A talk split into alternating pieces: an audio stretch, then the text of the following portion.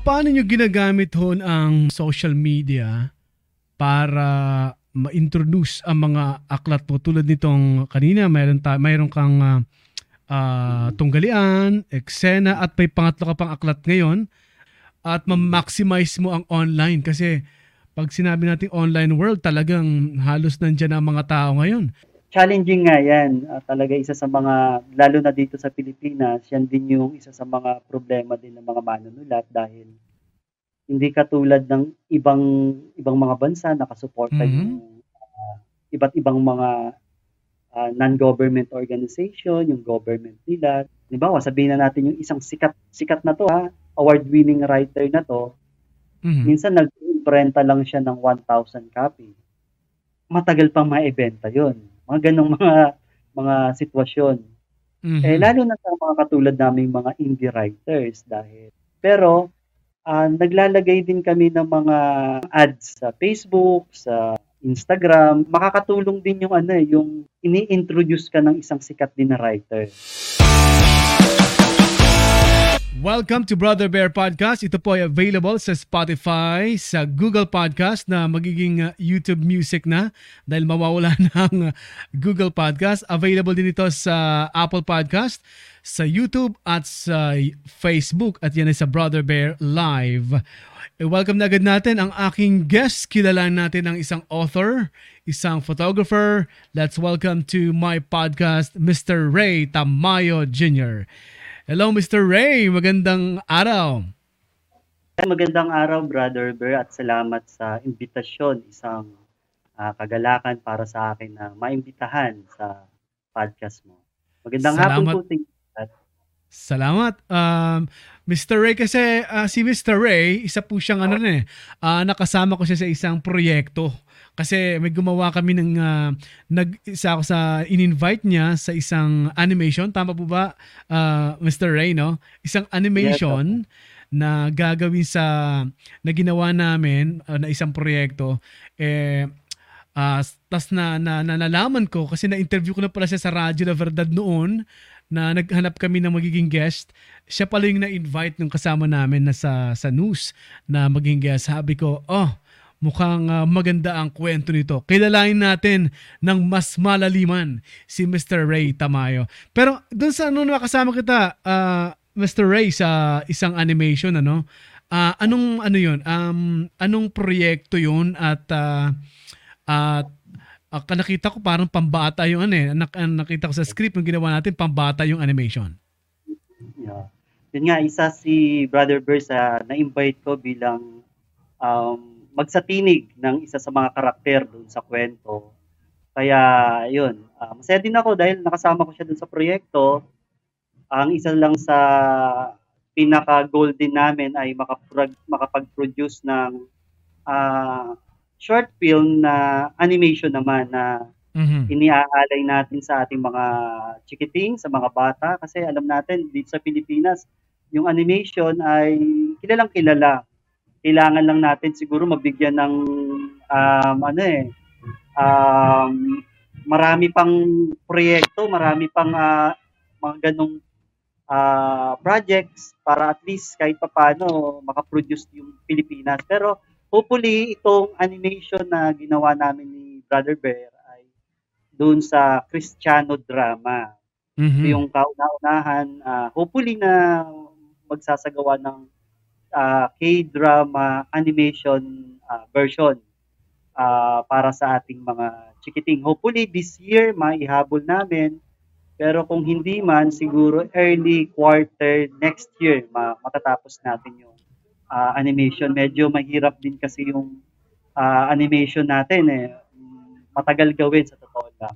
Maraming yeah. uh, mga komplikado, maraming mga proseso na pinagdadaan. Hopefully, nagulat uh, nagulat nga ako.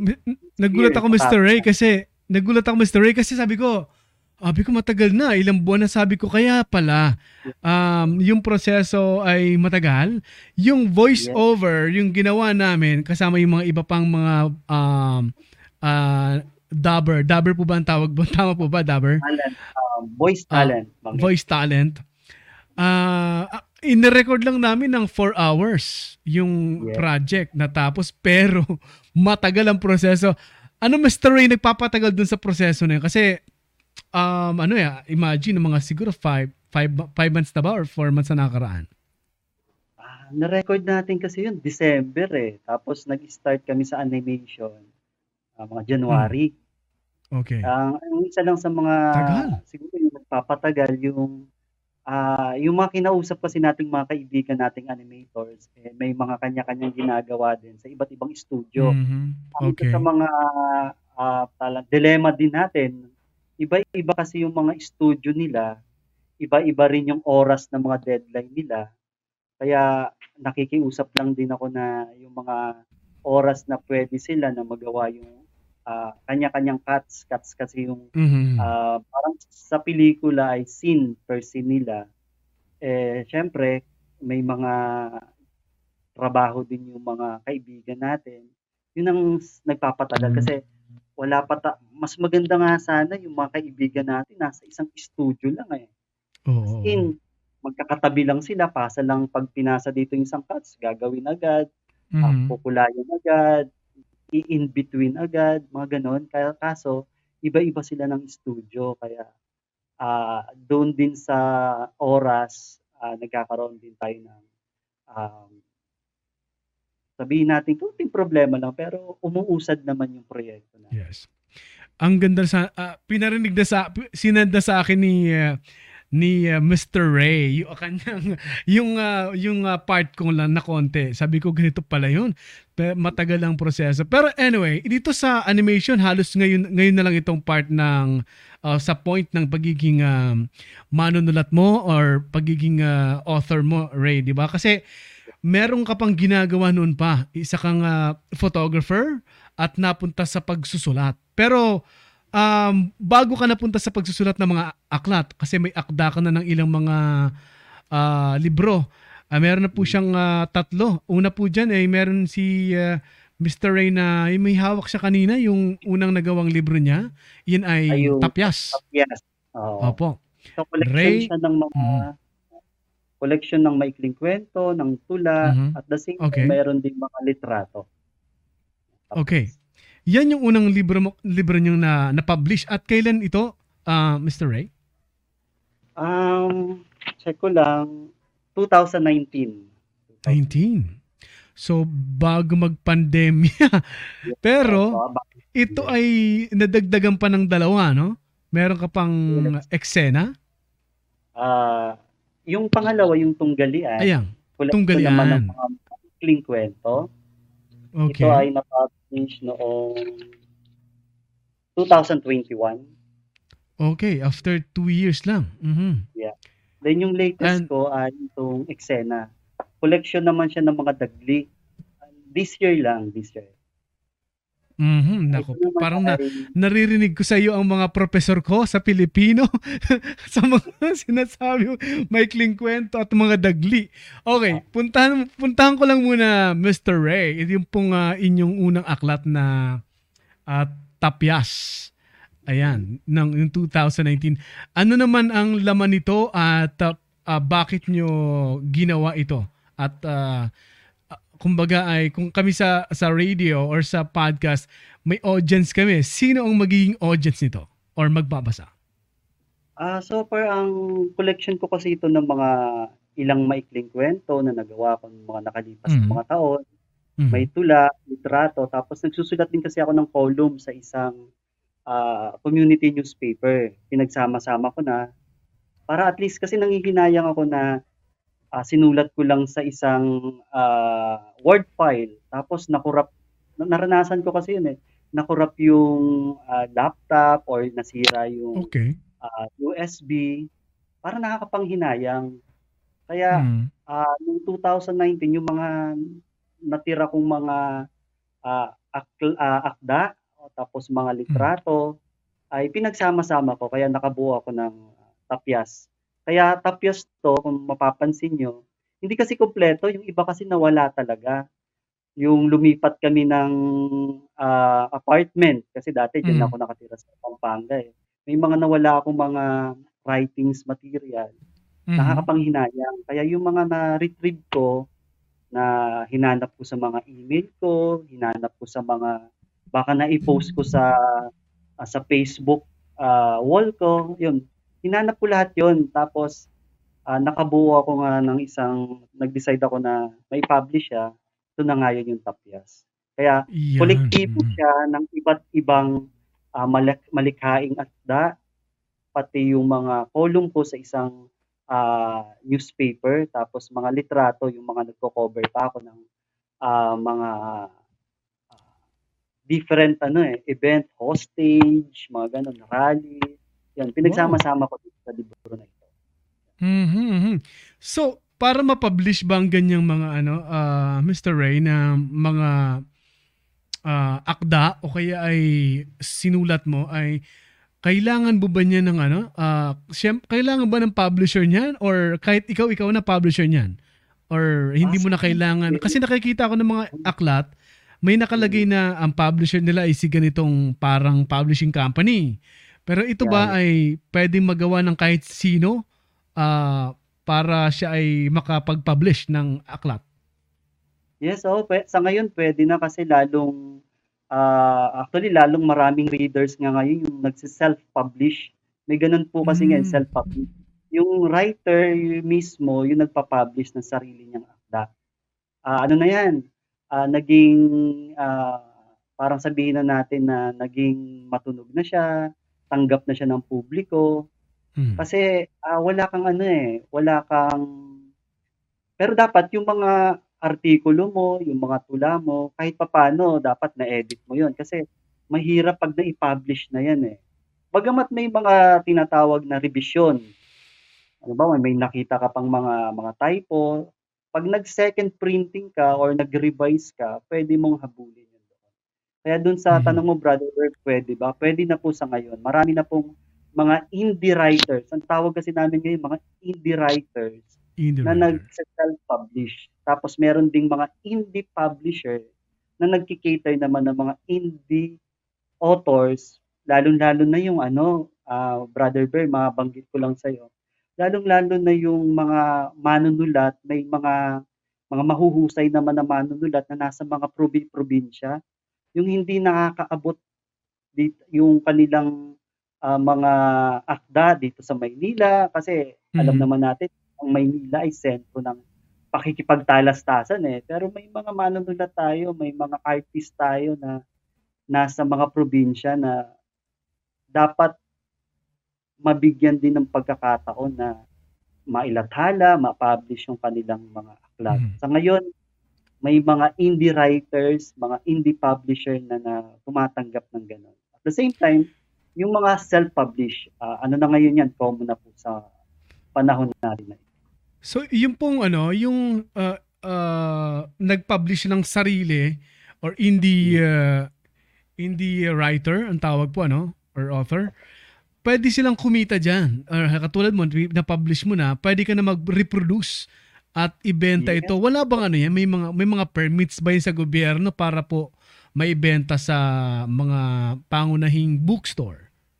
Ah, so far, ang isa lang dapat sa mga ah, makuha mo, bagamat pwedeng wala naman, pero ako, ah, mas maganda rin kasi meron tinatawag na, ito yung kung may mapapansin kayo sa likod, yung ISBN, yung International Standard Book Number. Nakukuha ito sa Mhm. National Library. Pag mga indie publisher, ay indie writer, ah, magre-register lang po kayo sa National Book Development Board. Pag once na meron na kayong certificate doon, ah, Mhm. pwede na po ninyong i-apply yung libro nyo na makakuha ng ISBN. Pwede naman yon. Tapos, Opo. ang ginagawa ng namin, ng mga ibang mga indie writers, ah, halimbawa magpapa-imprenta lang kami ng so far, ang kaya ng budget, halimbawa 100 copies. Yun, ibebenta na namin yun through Shopee. Tapos yung Shopee naman, Oh. doon na gumagawa ng, kasi lalo na nung panahon ng pandemic, di ba, nagsarado yung mga mall, Oo. sarado Mhm. yung mga bookstore. Ang isa sa bumuhay sa sa atin nung mga panahon ng pandemic, yung virtual, Online. ah, tinatawag natin na online ah, bookstore. Yun nga yun sa. Shopee.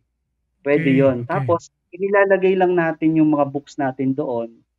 And then 'pag may mga bumiling kakilala natin o yung mga taga-subaybay ng mga akda natin, ah, binibili nila 'yon tapos doon na yung meron ng, ah, naba ano na 'yun, eh, may konting ah, siyempre babawasan ng tax 'yun. Halimbawa, ang benta Mhm. mo sa book mo ay ₱200, ang mapupunta na Okay. lang sa sa writer siguro mga ₱190 dahil yung iba sa tax napupunta, yung iba dun sa Mhm. shipping fee, tapos yung iba naman sa, ah, Shopee store. Kaya hati-hati na Ayun. yun. So yun yung pinaka, um, accessible lalo na sa mga indie writers na ipasok sa Opo. mga, Mhm. ah, online bookstore na tinatawag natin ngayon. Yan. Yun po, Mr. Ray, ano yun, ano? Pag bibilihin nila ay hard copy ba yun or naida-download, parang e-book siya? Iba Ah, yun? ako kasi, ah, mas preferred ko yung ano, eh, yung Hard hard copy. copy talaga. Hindi Ayun, pa ako nag okay. ah, hindi pa ako nagbebenta ng, ah, PDF na ipapadala lang sa mga bibili. Ako mas Mhm. tra gusto ko yung traditional, yung nahahawakan. Tapos Tama po, puwedeng, oo. ah, puwedeng ibigay panregalo sa mga kaibigan. Ah, oo, oo. kaya mas preferred ko talaga na, ah, hard copy as much as possible. Ayun.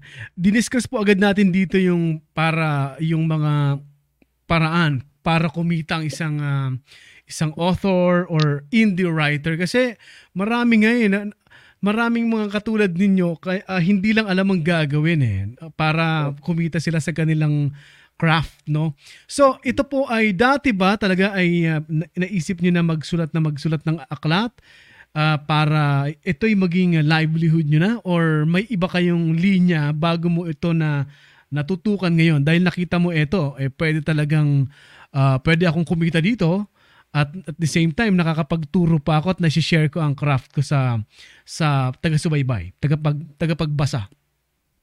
So far, ah, talagang ang isa sa mga nati tinitingnan ko lang dati, yung passion ko talaga magsulat at yung may makabasa Mhm. nito. Yung may ma yung may magbasa lang sa'yo ng isa, dalawa, parang masaya na ako, eh, yung mga panahon na gusto ko kasi hindi naman ako award-winning writer, eh. Ordinaryong writer lang, yun yung mga nasa isip ko lang na mailathala yung akda ko, may Mhm. magbasa lang, salamat kung may magbabasa, so something like that. At the same time, ah, naitutuloy ko yung, ah, parang ano ko, yung hobby ko, yung passion ko sa pagsusulat. Tapos yung kailangan din kasi na kahit papaano para ma-improve yung writing mo, ma sumali sa mga writing workshop, Yeah, oo. tapos, ah, may mga organisa may mga writers organization na nagka-conduct ng mga seminar, yun dapat, ah, naiga-grab din yung opportunity na yun lalong-lalo na sa mga indie writers na minsan nahihiya lang, hindi alam yung gagawin. Tama yung sinabi niyo, Brother. May mga pagkakataon na, "Ano bang gagawin ko? Meron akong meron akong maraming tula na naka-imbak lang." May may narinig akong ganun, eh, na naka-imbak lang sa baol, baol pa nga yung sabi niya, pero sa totoo lang, mga ano lang yun, nasa hard disk lang niya, hindi niya alam yung gagawin. Yun, 'pag Yun. may mga nai-encounter ako doon, ah, ako naman willing naman akong tumulong din sa lalo na sa mga baguhang manunulat. Dahil nararamdaman ko rin yung nararamdaman nila na gusto nilang, um, ma-preserve yung kanilang mga akda, at the same time may makabasa nito.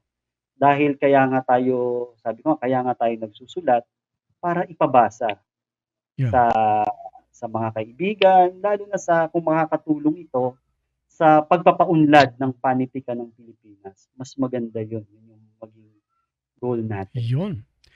Um, pero aside from being an author or freelance writer, ay dati na rin kinagturo um, ah, Mr. Ray ano, sa isang ah, kolehiyo sa La Verdad Christian College and that is in Yes. ano in ah, Apalit po ano tama po ba?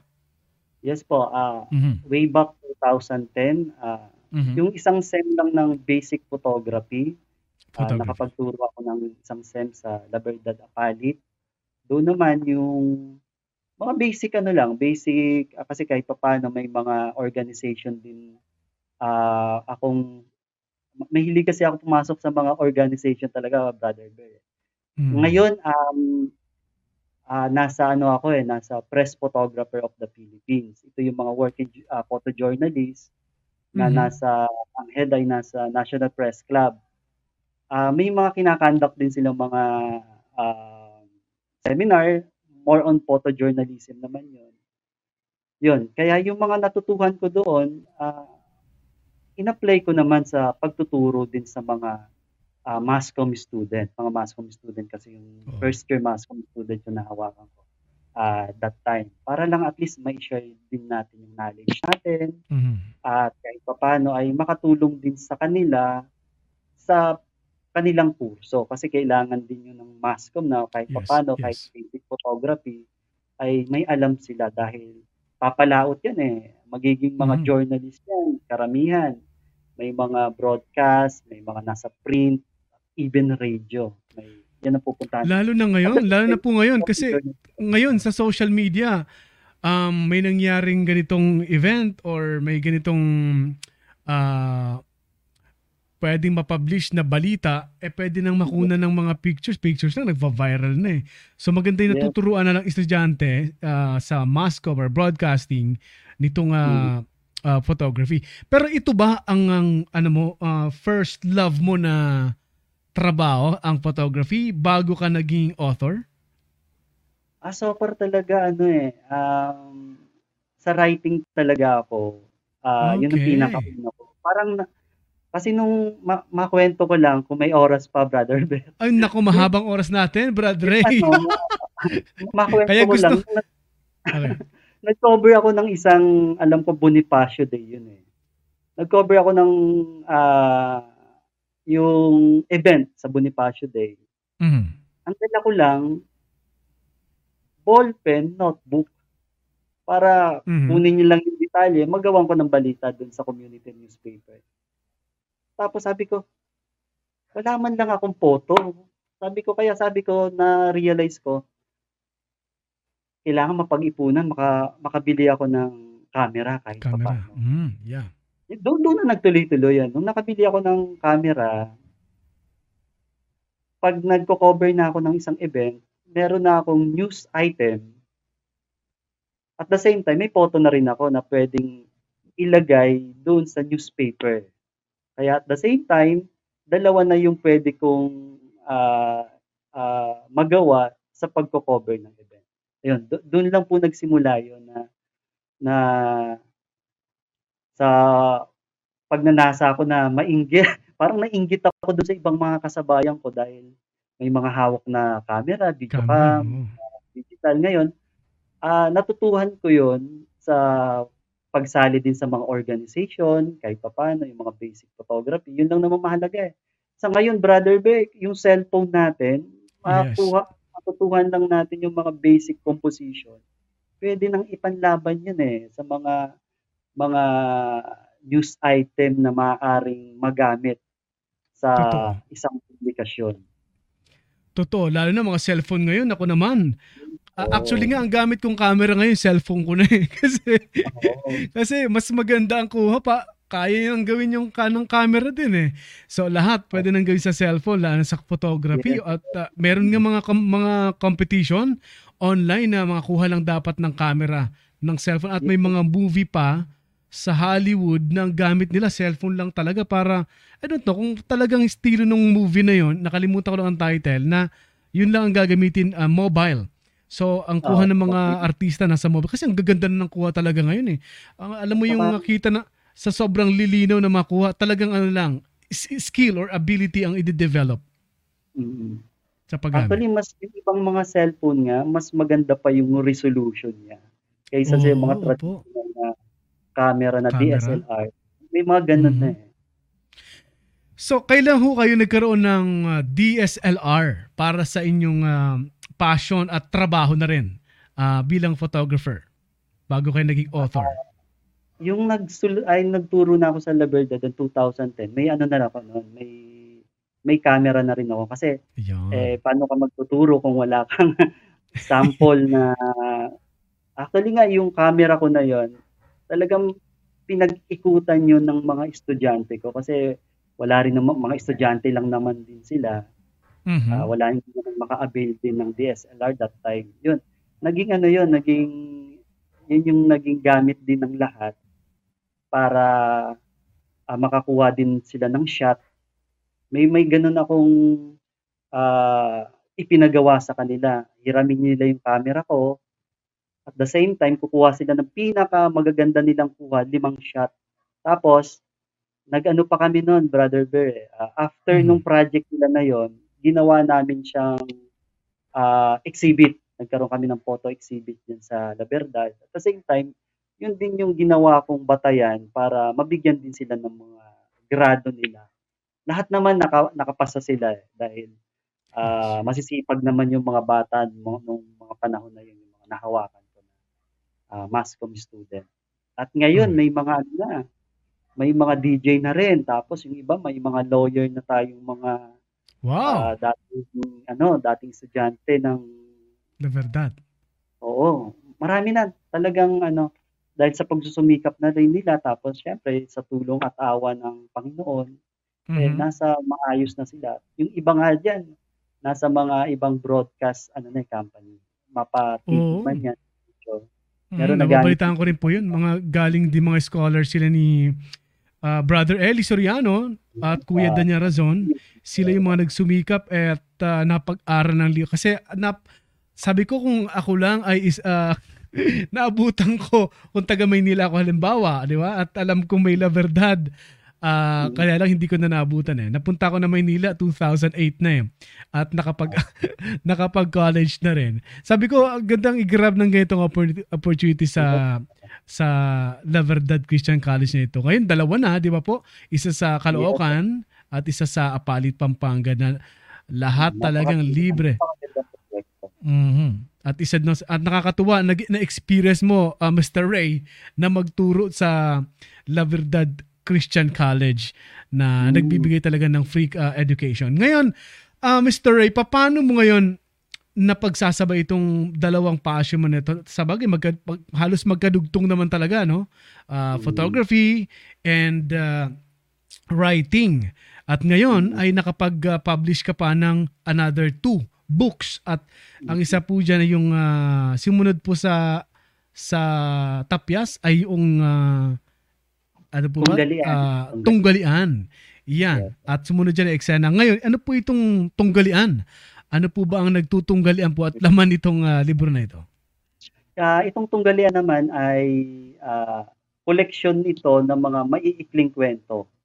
Maikling kwento na yung mga ah, nagawa ko ng mga nakalipas na taon hanggang sa mga pinakabago kong mga ah, akda kasi nung nakapag-aral ah, sinubukan ko rin talaga kasi mag-aral din para at least ma madagdagan din yung kaalaman natin. Siyempre yung mga pinapa-assignment ng mga teacher natin ay naisa katuparan naman at isinama ko na rin dito. Kaya yung mga ibang mga ah, maikling kwento dito, pinagsama-sama ko na. At nakabuo ako ng isang koleksyon, ah, tunggalian, antolohiya ng mga maikling kwento. Yung mga ma- yung mga maikling kwento po ay anong nakalimutan ko na kasi yung mga kasi kung nung college ako nagbabasa kami siyempre pinapabasa kami ng ano nga ba yung subject namin folklore folklore sa Tagalog ay folklorico po ba Mas baka mali ako Kwentong bayan, something parang ganyan. Opo. Iyan po ang ata yung ano namin eh. Folklorikong Pilipino, ganun ba? Or folklore, basta ano, ganun siya. So, ma- may mga ganyan, mga ma- maiksing o maikling kwento. Pero nagtataka kami nung ah, estudyante kami. Sabi, bakit maikling kwento? Ang haba-haba. Mm, Pag binasa, bakit tinatawag na maikling kwento? Eh, na umaabot ng ilang mga pages naman. Bakit po may ganong uh, termino sa mga manunulat?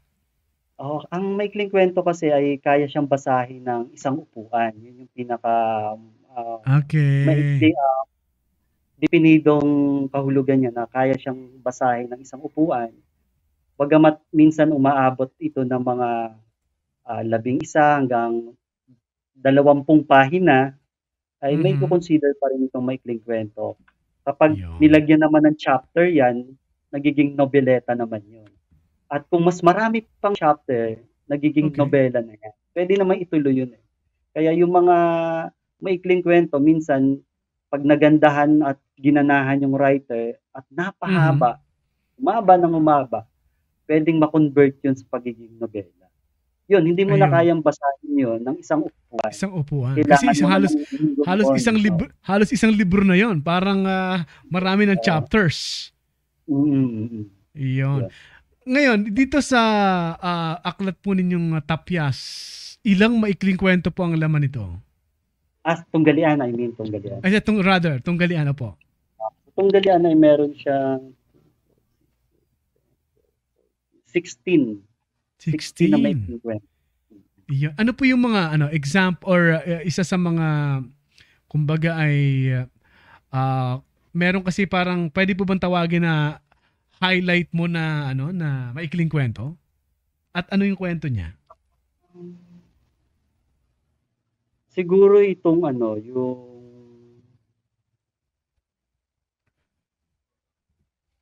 yung tactical, ang title niya tactical, yung pinakahuling uh, kwen, uh, maikling kwentong nagawa ko. Kasi ito, ah, naging ano siya, naging ah, mahalaga din siya sa akin kasi ito yung pinagawa sa amin ng guro namin sa sa isa sa mga guro namin sa Polytechnicong Universidad ng Pilipinas. Doon ko kasi kinuha Mm. yung ah, ano, Certificate of Creative Writing. Ah, actually ano siya eh, nobela dapat siya. Pinagawa kami ng isang chapter ng nobela. Okay. Ngayon nung nagawa ko siya, kailangan ang ang goal ko talaga madugtungan siya. Pero hindi ko pa siya magawa, pero natapos ko siya, kaya siyang basahin ng isang upuan. Kaya yun yung pinakamahalaga din sa akin ngayon kasi may may plano po ako kung ipahihintulot ay maituloy ko siya at maging ganap na nobela. Sa ngayon kasi ano pa lang siya, Okay. po. Ngayon Yun, po ah, kung po. kung isang magiging isang nobela po ito ay so another book na naman ito na pwedeng mag magtuloy at Yes. mai-publish at maibenta rin Yes. sa mga magnanais. Um Yes. curious lang po ako, ito ba yung ano na na i nasa napag-aaralan na ba ito sa eskwelahan? Kasi kami nung high school, talagang pinapabili kami ng mga libro ng ng ah, hindi lang ng Filipino pati sa English may binibigay ang school. Ito ang book na pag-aaralan natin. Bilhin nyo yan. Ang mamahal pa naman. So, yan po ba ay ano na? ah, may partnership na ba kayo with DepEd or kung private school man ay meron ba? Or may plano kayong gawin ganon? So far wala pa o hindi hindi pa tayo umaabot sa ganung level. Pero ah, ang tawag kasi doon yung mga estudyante pinababasa ng mga akda at i-discuss sa klase. Mga readings material po 'yun. Mahalaga din yun para at least tumaas yung level ng estudyante sa kamalayan. Kung ano-ano yung iba't ibang uri ng ah, parang genre na sinusulat ng mga manunulat. Kasi meron dyan tumatakay sa usaping panglipunan, tumataka, Yan, yan. tumatalakay sa pag-ibig, tumatalakay sa iba't ibang dimension ng buhay. Kaya minsan, ah, pinababasa yan ng kanilang guro para at least yun ang i-discuss nila sa kanilang subject. Kung ano man yung ah, specificong ah, ah, subject na pag-aaralan nila. Mahalaga din yan para at least ah, magkaroon sila ng knowledge dun sa ah, maikling kwento na tumatalakay Mhm. sa iba't ibang danas. Yan, danas ang kalimitang binabanggit namin dyan. Okay. So, um, napaka-importante pala ng ganung ano din, ah, pamamaraan ng pag-aaral. Pero yung nabanggit yung genre, okay, sa, sa totoo lang ngayon ko lang narinig na may genre rin pala talaga sa pagsusulat. Ano? Kung, kasi kami, halimbawa sa kami sa sa radio, ah, kapag magpapatugtog kami ng music, may mga genre, of course, may mga folk rock, pop, ballad.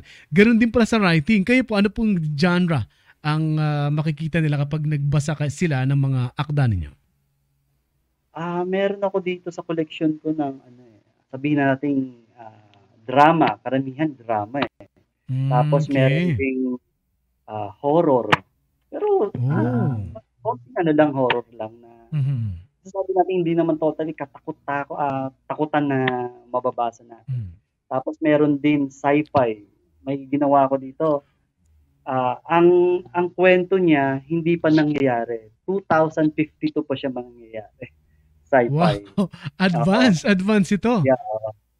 Yung Bing's Rock, may may may may may, may sinulat ako title Bing's Rock na ah yung itong mga panahon at doon sa panahon na yon ay Ah. meron na tayong sariling ang tawag ko Pilstronaut eh kasi Mhm. sa Amerika 'di ba may astronaut sa sa Russia may cosmonaut eh sabi ko kailangan meron din sa Pilipinas Pilstronaut ang ginawa ko tapos meron na rin dito ano eh Philippine Astronomical and ah, Scientific Study may may ganun ng ano eh may ginawa akong Okay. ganung organization kasi may NASA sa Amerika eh. Oo. Eh dito sa kwento ko, nagpadala na tayo ng ah, mga tao sa kalawakan. Tapos may Mhm. may isang Bingstruck. Yung Bingstruck na hindi naman siya hindi naman siya asteroid or something like nadadaan sa mundo. Ah, sa panahon na yon ay kailangan magsakripisyo ng mga ah, sabihin na natin mga Pilstronaut para mapigilan na- Oo. Oh, Pilstronaut. Ah, gawa-gawa ko lang naman yung, yung terminology niya. Least kahit papaano, meron tayong may pagmamalaki. Sa akda ko Oo. na ah, tawag sa mga sa mga taong pinadadala natin sa kalawakan. Yung, yun, may mga Mhm. ganong may ganon akong kwento ng sci-fi at the same time meron ding mga ah, karamihan kasi tumatalakay din sa mga usaping panlipunan, yung Yan. ah yung pangmamaltrato ng ah, mga mayayaman sa mga mahihirap, yung ah yung nagaganap na yung hiwalayan ng pamilya, yun, karamihan ganun. okay. More on So, dram- kaya- ah, drama naman siya. Kumbaga parang mas ah, litaw po sa inyo yung mga drama na na mga ano, na mga akda ano. Pero um kasi para magawa mo yung sa tungkol sa sci-fi, may mga research ka rin gagawin para ah, yung language or ginagamit ng mga salita ng mga ah, mahilig magbasa tungkol diyan eh kailangan binabasa nyo rin ho 'yon. Um, paano kayo nag nag uh, nag, nag ano, paano po kayo nagre-ready o nagpe-prepare para magawa ang isang ganong genre? Halimbawa sa Oo. sci-fi. Oo, mahalaga yun. Mahalaga din talaga yun kasi para hindi ka huli sa ibang mga nagsusulat ng mga sci-fi. Una, kailangan mo syempreng ah, tama yun, research. Minsan, kailangan mo manood ng ah, pelikula. Tapos, Okay. kung may pagkakataon naman, ngayon kasi ang pag ang panonood sa pelikula ay isa sa mabilis na ano na makakahanap ka ng ideya, makakahanap ka ng ganitong atake kung paano mo aatakehin yung isang istorya. At kung may pagkakataon, kailangan mo rin magbasa ng ibang mga author na gano'n din ang sinusulat. Tapos may mga materyales ka rin na dapat na ah, isaalang-alang.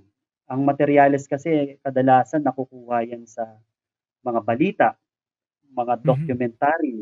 Available na rin naman ngayon yan sa sa te- teknolohiya natin ngayon. Um, Madali na Oo. tayong makakapag ah, makakapag ma- ma- makakalakap ng mga impormasyon. At isa sa mga dapat naman paghandaan kung meron ka ng materyales, meron ka ng mga ah, research, kung paano mo naman isusulat. Yun, natatandaan ko nga, Brother Bear, yung, yung sumulat ako ng isang horror na story, kailangan, ando doon yun eh, kailangan yung sa sulat mo, dapat matatakot ka rin. Kaya nagsulat ako nun sa sementeryo. Kasi kailangan kong At maranasan. tahimik- paano Saka tahimik O, din, kaya- tahimik din Oo. doon. o doon ako nagsulat talaga. Ay, sarili kong danas Okay. naman yun. Pero, syempre, may iba't ibang mga, tawag namin doon, may mga ritual eh. May mga ritual ang mga manunulat kung paano sila Mhm. nakakapagsulat. Gusto nila, ah, maliligo muna sila sa dagat. May mga ganyan. Meron naman, nagsusulat, hindi siya makapagsulat kung hindi siya, ah, tawag nito, nag-e-exercise. May mga ganon. Mhm. Meron naman nag-jogging muna bago magsulat.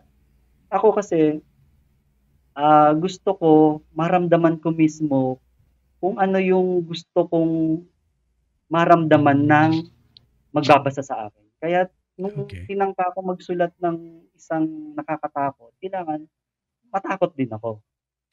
Okay. Tapos, ah, yung sinulat ko naman yung isang akda ng yung Hibik sa Entablado. Naging ano na po yun, naging short film na yon sa K-drama. Oh. Ah, pinagbidahan yun ni Sir Lou Mhm. Veloso. Sa Doon ano po, naman- sa uh, uh, Mr. Ray, sa ano, sa K-drama na lumabas, no? Yes, oo, yung Hibik sa Entablado. Naisulat ko rin yun, Okay. nandito din yung eksena. Nasa eksena Ah, din po yan. Sa likod ng eksena ano doon. Naisulat ko na yun. Tapos, Ayun. Ka- Karamihan naman kasi ng mga sinusulat nating maikling kwento, pwede yan maging short film. Nasa ibang disiplina lang nga. Ando doon siya saan yung ah, screenplay. Pero Mm, yeah, yung yeah. konsepto noon, karamihan ng kung manunood tayo sa iba't ibang mga pelikula, yung mga pelikula na yun galing yung sa nobela, galing Yes. sa short story, mga ganun. Kino-convert na sa ibang disiplina. Yun. Pero pag ganun ho Ah, ba, yung mga, kung galing, galing po dun sa, sa short story, at Mm. tas gagawing isang pelikula, ah, Mm. kinukonsulta po ba kayo ng mga writer nito? Kasi baka mamaya may kulang or may idadagdag sila. May ganun ho bang pangyayari? O dapat may ganon, collaboration naman yun. Yeah, Pero oo. para sa akin naman yung sa hibik sa entablado, ah, ako rin kasi nagsulat noon, kaya Ah, hindi ko na okay. kailangan magpaalam din dun sa, kasi ako din naman yun. Ang Yeah. naramdaman ko kasi doon, kailangan umiyak ako. Kailangan maiyak ako sa panahon na yun. Kaya natatandaan ko na nung habang sinusulat ko yun, nakaramdam din ako na naiyak din ako sa sarili. Sabi ko, kung gagawin kong short film nito, titingnan ko kung may maiiyak din. May mapaiyak lang tayong isa, parang tagumpay na yung ano mo eh. Tagumpay na yung panulat mo dahil naitawid mo yung ah, emosyon na dapat mong ah, iparating sa publiko. Yun. Mahalagang bagay din yon na Mhm. yung emosyon natin at yung panulat natin, maitatawid natin dun sa ating mga, mga readers at mga televiewers. Right. Mahalaga So yun. parang parang din pala kayong mga artista no na you know, kasi usually ka, kaming mga manonood ng movie ay ah, titingnan lang namin madalas talaga yung sino artista, yung aktor at paano nila pinoportray yung sinulat lang na ano na na mga script. Pero Mhm. minsan bibihira na yung mag-isip na oh sino kayang ah, ano nito nagsulat, sino kaya at pinanggalingan itong kwento na ito no. So parang Mhm. artista din kayo bago kayo magsulat, parang may may warm up din kayong ginagawa bago magawa yung isang gusto nyong masulat talaga. At dito naman sa ito sa eksena, so marapakaraming mga kwento pala ito. No? May meron ba din diyang mga pambata kasi may mga genre po bang ganon na mag, nakahalo sa Yes. mga short stories? Meron, meron. Wow. Actually, yung animation natin, hindi dito Ayun, yun. Ayun. Oo, may mga may mga pambata rin dito na na mga dagli para lang sa ka- kaalaman ng ating manonood. Ang dagli ay pinaikling maikling kwento. Sabihin, Ah, ah, nasa pa. 400 ah 100 words to 400 words yon i-consider natin dagli yon. O sa English ay flash fiction. Dito Okay. naging ah nung ginagawa ko to, may ano ko eh, meron akong ah dapat may layunin ako. Eh, kaya Mm. ginawa ko isang daang dagli siya na meron lamang isang daang salita. Ibig sabihin, Wow. pag 102 na salita yan, kailangan ko pang i-edit. Dapat sakto siya, isang daang salita. Isang daan din. At Ilang isang ilang pong daang- ilang pong ano, il- ilang dagling kwento po 'yon or stories? Isang daan. Isang daan 100. din. Okay. Oo. Kaya naging challenging din yon na dapat ang pagpili mo ng mga salita, Oo. pipilido. Dahil limitasyon, may limitasyon ako na ibinigay sa sarili ko. Kasi madali naman magsulat ng um, dagli na walang pattern. Ako kasi gusto kong Yeah. lagyan ng pattern, eh. Gusto ko isang daang salita lahat. Kaya masaya pero challenging nung natapos ko siya at nahawakan ko na, naging masaya ako dahil, ah, parang reward ko sa sarili ko na natupad ko yung Yeah. yung challenge ko sa sarili ko lang na ganito yung Mm. format ko dapat. Paano Meron yung ano, meron paano po kayo magpili ng mga salita? Kasi um kasi ako nagsusulat nagsusulat din ako ng mga ah, kailangan magsulat ako ng caption kapag nagumagaw nag-update kami sa social media na speaking of social media sumakit pala ulo ko ngayong araw kasi mun- muntik na, na nalock yung ano ko pasensya na ano ah Mr. Ray actually dapat kayo na pa kami start ito eh kaya lang Oo. naalala ko to yung social media na, na nainis na naman ako kasi nalock yung yung, yung nalock yung ah, account ko sa Facebook kasi may ano may nangyaring kakaiba. So sa social media naman kasi paiksian ang mga caption. So kami Mm. naman na mga nag-update sa social media ay nagpumipili din ng salita. Minsan ah, nilalagay na lang namin sa taga ah, kung Tagalog yung caption, minsan nalalagyan namin ng English para mas maik, maipik, ma, mapaiksi lang yung word. Kasi minsan Mm. lalo sa Twitter ay limitado rin. So, pwede Mm. bang may comparison siya din sa ginagawa ninyo sa sa pagsusulat ng may limitasyon or pattern? O halos parehas lang naman. Ang Mhm. dapat mo lang isaalang-alang talaga ay yung maiintindihan ng ah, reader mo. Yeah. Ah, ngayon iniiwasan ko na yung ano eh, yung yung mga salitang um, malalalim na salita dahil ah, hin- baka may mga reader tayo na hindi na maintindihan kung ano yun. Dati nakakapagsulat pa ako ng gano'n na talagang ano to, parang makaluma yung ganito kong estilo.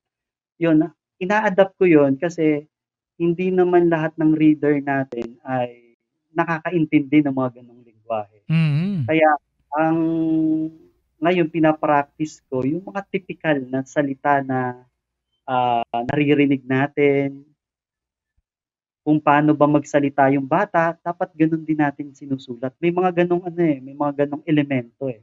Pa- Paano po ninyo O yeah, paano po ninyo kinukuha yon yung estilo na yon Kasi kung titignan mo mga bata ngayon, magugulat, ah, actually hindi na ako nagugulat kasi mga bata talaga um, gusto nila English na sila kinakausap eh. Pero hindi Mm. naman da- hindi naman dahilan yung para hindi na sila magtagalog kasi ano pa rin sila, eh, may, may ma- mother tongue pa rin ginagamit nila kapag nasa bahay. Pero usually ngayon, ang mga bata English na rin magsalita. At paano mo po kinukuha yung mga salitang mas gamit ng mga tao na may intindihan, lalo na yung tinatawag nating Gen Z. Kasi yung Gen Z, ito na yung halos laging nasa social media. So paano po Mm. sila, ah, paano mo sila nasasakyan? ang isa sa mga sikretong itinuro din sa amin, halimbawa ang isusulat mo ay kwentong pambata. Mm. Ang isa sa mga dapat isaalang-alang, lingwahe ng da- bata yun kung maglalagay ka ng ah, dialogo. Kailangan, dialogong bata yun. Hindi mo pwedeng Okay. ilagay doon yung dialogong pang 60, pang 40, pang 30 years old. Dapat dialogo yun Mm. ng isang bata. Ngayon, Yeah, yeah. para magawa mo yon, pakikinggan mo kung paano magsalita yung bata. Paano magsalita ang isang sosyal na magulang. Paano magsalita ang isang um, walang pinag-aralan na nakatira sa looban.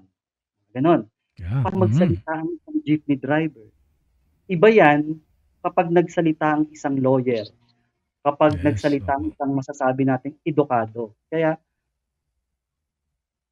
sa isang manunulat, kailangan mo rin pag-aralan kung paano titimplahin yung tinig o yung ah, tinig ng bawat mga karakter. Yun ang isa sa mga napakahirap gawin dahil baka dumating yung punto flat lang. Pag nagsalita yung mga karakter, baka, bakit flat lahat?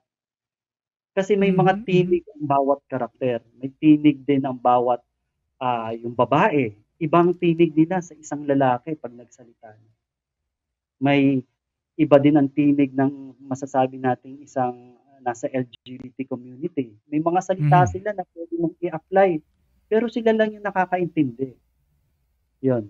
kailangan matuto tayong makinig din kung ano yung naririnig natin sa paligid natin. Kaya nga sabi ko, para akong ano eh, ako lang naman to, para akong kailangan kong mag, magpaka, parang, parang chismoso. Kasi kailangan ko makuha ang tinig kung Yes. paano nila sinasalita yun.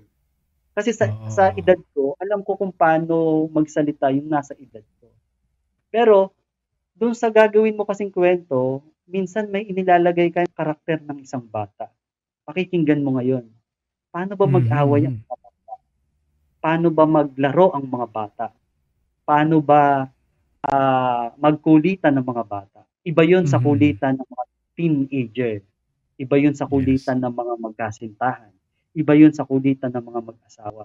Lalong iba yun sa kulitan ng mga lolo at lola natin. May mga ganong mga ano, may mga ganong elemento. Kaya ah, kailangan nating ah, mapag-aralan din yung Mhm. mga ilalagay nating mga karakter kung Yeah. paano sila gumalaw dun sa.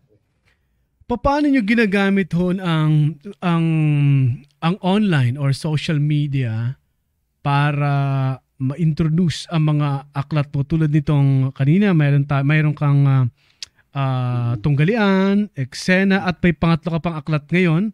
Ah, Mm. Mr. Ray at yun ay ano nga yung isa mo pang aklat, pangatlo ay Kaya na, eksena pala. Yeah, nabanggit ko na pala eksena. ah sumunod dun sa tangguli, ah, tunggalian. So papaano mo ginagawa ang mga paraan at ma-maximize mo ang online kasi pag sinabi nating online world talagang halos nandiyan ang mga tao ngayon. Ang mas malawak na nga siya sa television eh kasi nandiyan na rin television. May YouTube na dyan, may Facebook Live, may TikTok pa.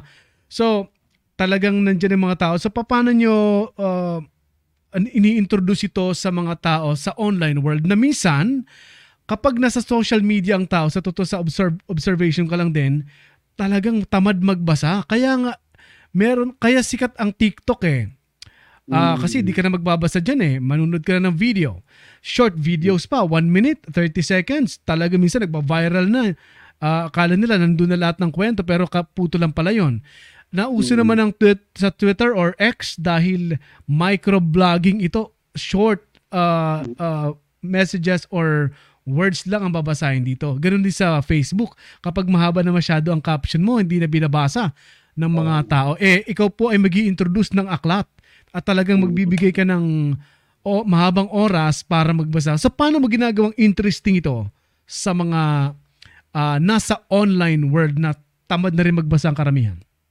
Oo, challenging nga yan. Ah, talaga isa sa mga, lalo na dito sa Pilipinas, yan din yung isa sa mga problema din ng mga manunulat dahil hindi katulad ng ibang ibang mga bansa nakasuporta Mhm. yung ah, iba't ibang mga ah, non-government organization, yung government nila. Dito sa atin, ah, mahirap din talaga. Yun yung isa sa mga ah, parang ano, eh, problema din ng mga manunulat dahil Halimbawa, sabihin na natin yung isang sikat sikat na to ha, award-winning writer na to, Mhm. minsan nag-imprenta lang siya ng 1,000 copy. Matagal pang maibenta yon. Mga ganong mga mga sitwasyon. Mhm. Eh lalo na sa mga katulad naming mga indie writers dahil ah, ilan lang naman yung ating mga ah, kilala, mga gustong ah, magbasa din ng ating mga akda. Pero ah, naglalagay din kami ng mga tawag nito, parang ads. Ads Ayan. na ah, inilalagay namin sa Facebook, sa Instagram. Ito yung aming mga akda. Nagpapakilala lang kami ng ah, kaunting ah, caption o kaya makakatulong din yung ano eh, yung ah, ah, parang ini-introduce ka ng isang sikat din na writer. Yun, nakakatulong yun. Okay. Mhm. Ah, ang tawag nila doon blurb. Nakakatulong talaga 'yon. Halimbawa, ah, national artist, binigyan ka. Kadalasan nakikita 'yun sa mga ano, sa mga likod ng libro. Ayun. Parang comment nila sa pagbabasa ng aklat Yes, mo. oo, oo. Mas Ayan, nakakatulong yun. Blurb. Nakakatulong 'yun sa mga bagwang manunulat, sa mga kapwa manunulat para Okay. ah, mabasa din sa ah, literary community. Mhm. Tapos Yu yun ba yun ba po ay nagpapabayad din po ba sila 'pag gano'n? Kapag, ah, "Oh, sige lagay mo ako sa likod ng aklat mo." Ah, meron bang mga nagpapabayad or yun ay kumbaga ay, ah, tulong na rin? Tulong na rin. Ah, karamihan ng Ayan, mga oh. sikat na mga manunulat talaga tulong nila sa mga kaibigan dahil maliit lang naman din ang community ng mga writers organization. Yeah. Ay, writers Pero community dito sa bansa natin.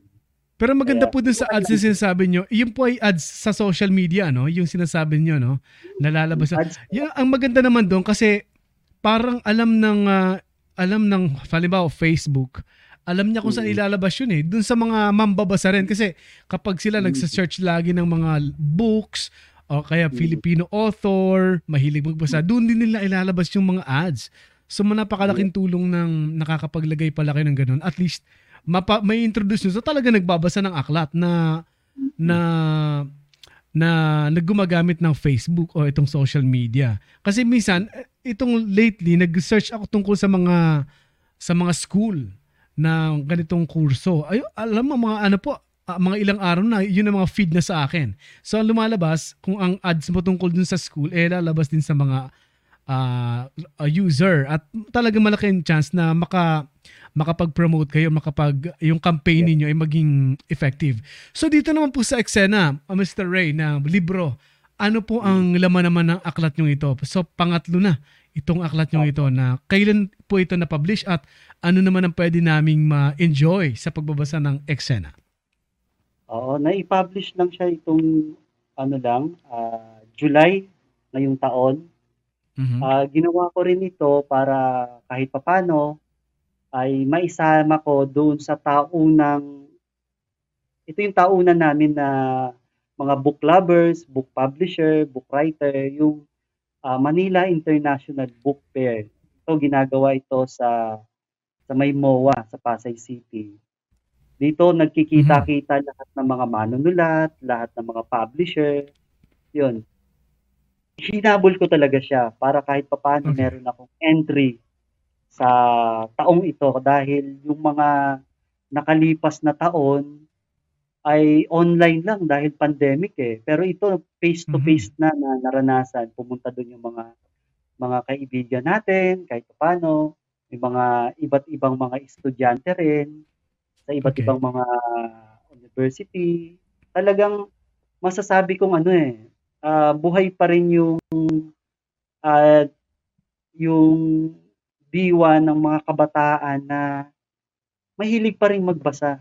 Katunayan Mhm. kasi, jumpak parati yung MIBF eh. Nung tatlong, I think apat na araw na ano yun, na book exhibit.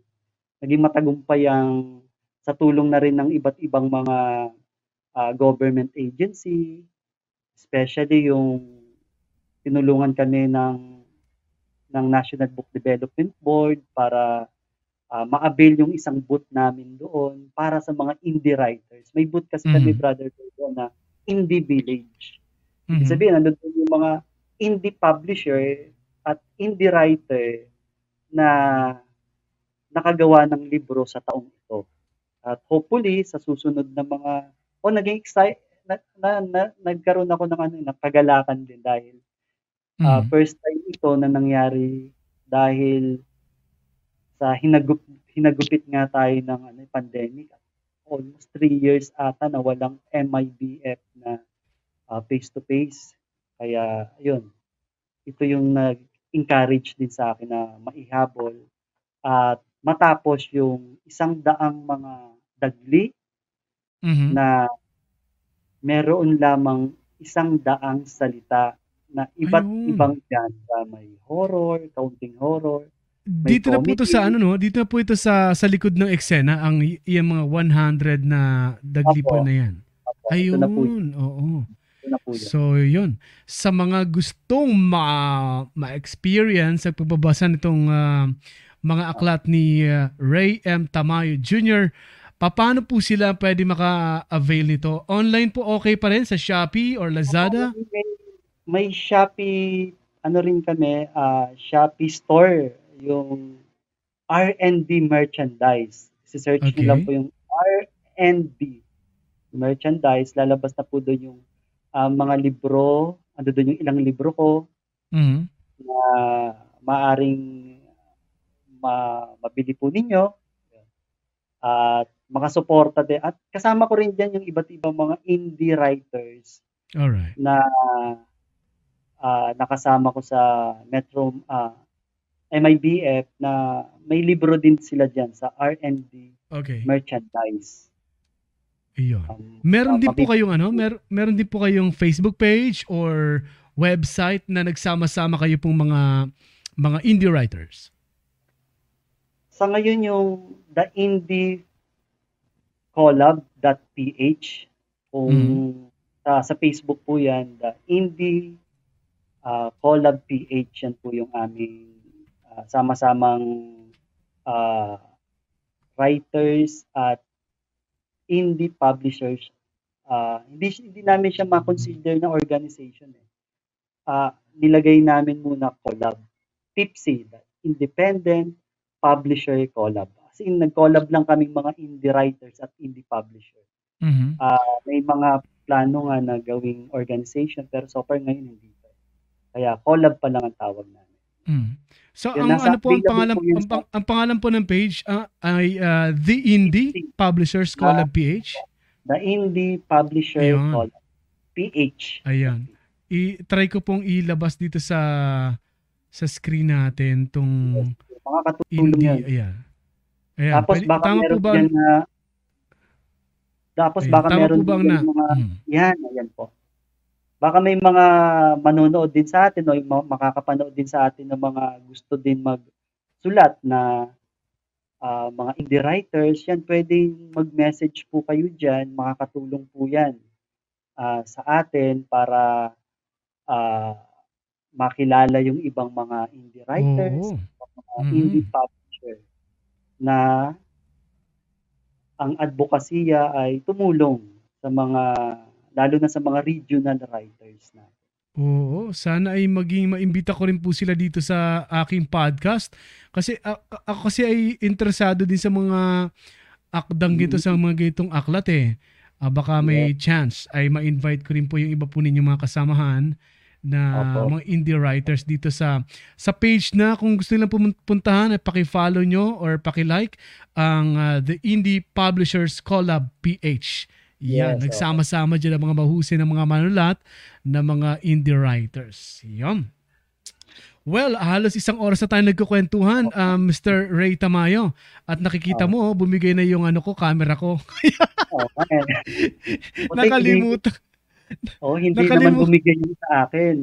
Oh, buti naman. Kasi Oo. nung isang araw, ang bumibigay yung yung kay Mr. Ray na ano na audio at saka video medyo malabo pero ako naman talagang tatuloy yung cellphone ko na ginagamit kasi nakalimutan ko palang i-charge.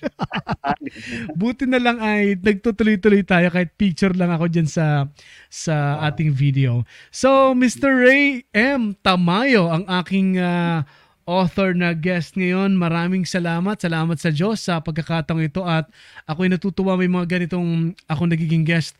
Kasi m- may mga guest ako dito, mga artist, mga mga singers, mga composers. Sabi ko, gusto ko mag-guest ng mga author at saka iba pang mga may ah, ah, may ah, yung profesyon na pwedeng ah, isa rin sa mga kumbaga ay ah, pinangarap ko mga ma- magawa. Pero ngayon ay ah, hanggang sa ano tayo, hindi ko pa magawa magsulat talaga. Pero may mga may mga nasa isip ako kung paano ba makapag-publish kasi marami na ako naisip na sa, kaya ko naman magsulat ng ah, story ng movie, eh, mga ganyan kaya lang na natutok tayo sa sa news, sa writing, ah, sa social media at ah, sa mga ganitong uri ng pagbo-broadcast. Muli, Mr. Ray Tamayo, baka meron ka pang mga nais i-promote? Go ahead. Sige, oo. Um, siguro mag saba, sabihin ko na rin dito, hindi pa nailalabas pero may mga kasama tayo sa La Verdad, mga estudyante ng La Verdad. Ah apalit na yung iba graduate na Mhm. nagkaroon kami ng collaboration, maglalabas kami ng aklat. Siguro bago matapos itong taong 2023, Mhm. kung ipahintulot ay maglalabas kami na ang titulo ay Abot Tanaw. koleksyon ng mga maikling kwento. Kasama ko dito yung ibang mga estudyante ng uh, La Verdad. Yun. Kapalit. Wow. So far, naayos na namin. Uh, nasa final editing na kami. Hopefully, maihabol namin this year. Yun. Abot Kung na- sakali, ay, ay baka ma, ma, ma-inform niyo po ako para mag-guest ko po kayo, ano? Pat kasama yung mga mga writers po na yun from La Verdad Christian College at ma-promote natin yung ah, anong yun. Ah, gagawin yung aklat. Tama ho ba? Aklat ang gagawin Opo. Na pinagsama-sama mga ko lang, oh, batingin ko lang, Brother Bear, yung ano, Scribap. Ito yung mga writers organization naman natin sa uh, La Verdad Apalit, bagong organization din. Uh, hopefully, uh, magkita-kita din kami ng face-to-face at makapag makapag-produce din. Uh, Mhm. bago pa lang din kasi ito. Uh, this year lang, kaya uh, yun. Pagbati muna sa inyo yung mga officer at member ng Escribap. Ito yung mga writers arm ng broadcast uh, broadcast students sa La Verdad Apali. Tsaka Sa binabati ko rin yung mga uh, kasama ko sa K-drama NPR production team. Yun. Eh kasi ito pong si Mr. Ray Tamayo, yung ah, mga Kristiyano drama eh na isa siya sa mga nasa production at writer or taga nagsusulat ng script para doon. Kaya nga nakilala ko siya kasi na-invite niya ako sa isang animation na tatlong boses pa lang gagawin. Oo. May ta- kaya parang sabi ko, at least nagawa ko. Kasi noon pa man, pangarap ko na rin talaga maging dubber eh. Kasi nagkaroon din ako ng racket noon sa Makati. 2010 siguro. Tapos sabi ko, hindi ko kaya ang ganitong ano, kasi lalagari ako from, sa, sa radyo, nagtatrabaho ako sa Quezon City. Tapos do, uh, magdadub ako sa Makati. Anong may oras na ganyan. Eh, may tinapos na isang pelikula. Ayun, nakalimutan ko na. May TF pala ako doon. Nakalimutan ko ng hindi naman. Wala pang Gcash doon eh, kaya hindi masend sa akin. So, natuwa naman ako ta meron tayong nagawa uh, Mr. Ray na isang uh, Cristiano drama na para sa mga bata. At uh, yun, uh, Brother Ray Tamayo, maraming salamat po sa inyong oras at pinaunlakan nyo ang aking imbitasyon dito sa Brother Bear Podcast. Yan, salamat sa mabuting pagkakataon at I hope hindi ito maging huli ay maging panimula pa lang at maimbitahan yeah. din susunod. Kasama yung ibang mga kasama ko sa susunod na mga anthology na ilalabas. Yon. Yan at maraming salamat. Siya po si Mr. Ray Tamayo na may akda ng tatlong aklat at uh, isang photographer at isa ring nagtuturo sa kolehiyo. Maraming salamat Mr. Ray M. Tamayo Jr. At uh, ako naman si Brother Bear na wala ng video dahil uh, nagka-problema ang aking nakalimutan kung i-charge alam nga namang iwan ko tong iwan ko tong uh, ano namin uh, recording hindi naman maaari pero okay naman nakikita naririnig naman at may picture naman ako diyan habang nasa loob ng booth ng uh, Radyo La Verdad. Alright, maraming salamat. Ako si Brother Bear at mapapakinggan ang aking program naman sa Radyo La Verdad 1350, ang UNTV Radio, Monday to Friday, 7 a.m.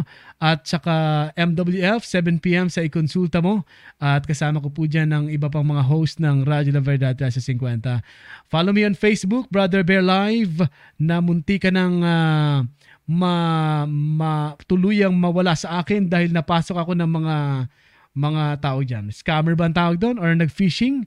Delikado. Buti na lang natulungan ako ng isa kong uh, kaibigan na nagtatrabaho sa Facebook at na-retrieve ang aking account. Kaya ingat po kayo sa mga phishing na yun pag may link na pinasa sa'yo, eh wag mong i-click tapos sasabihin galing sila sa meta. Ay nako, ma mawawala po ang inyong ano, mawawala po ang inyong uh, account.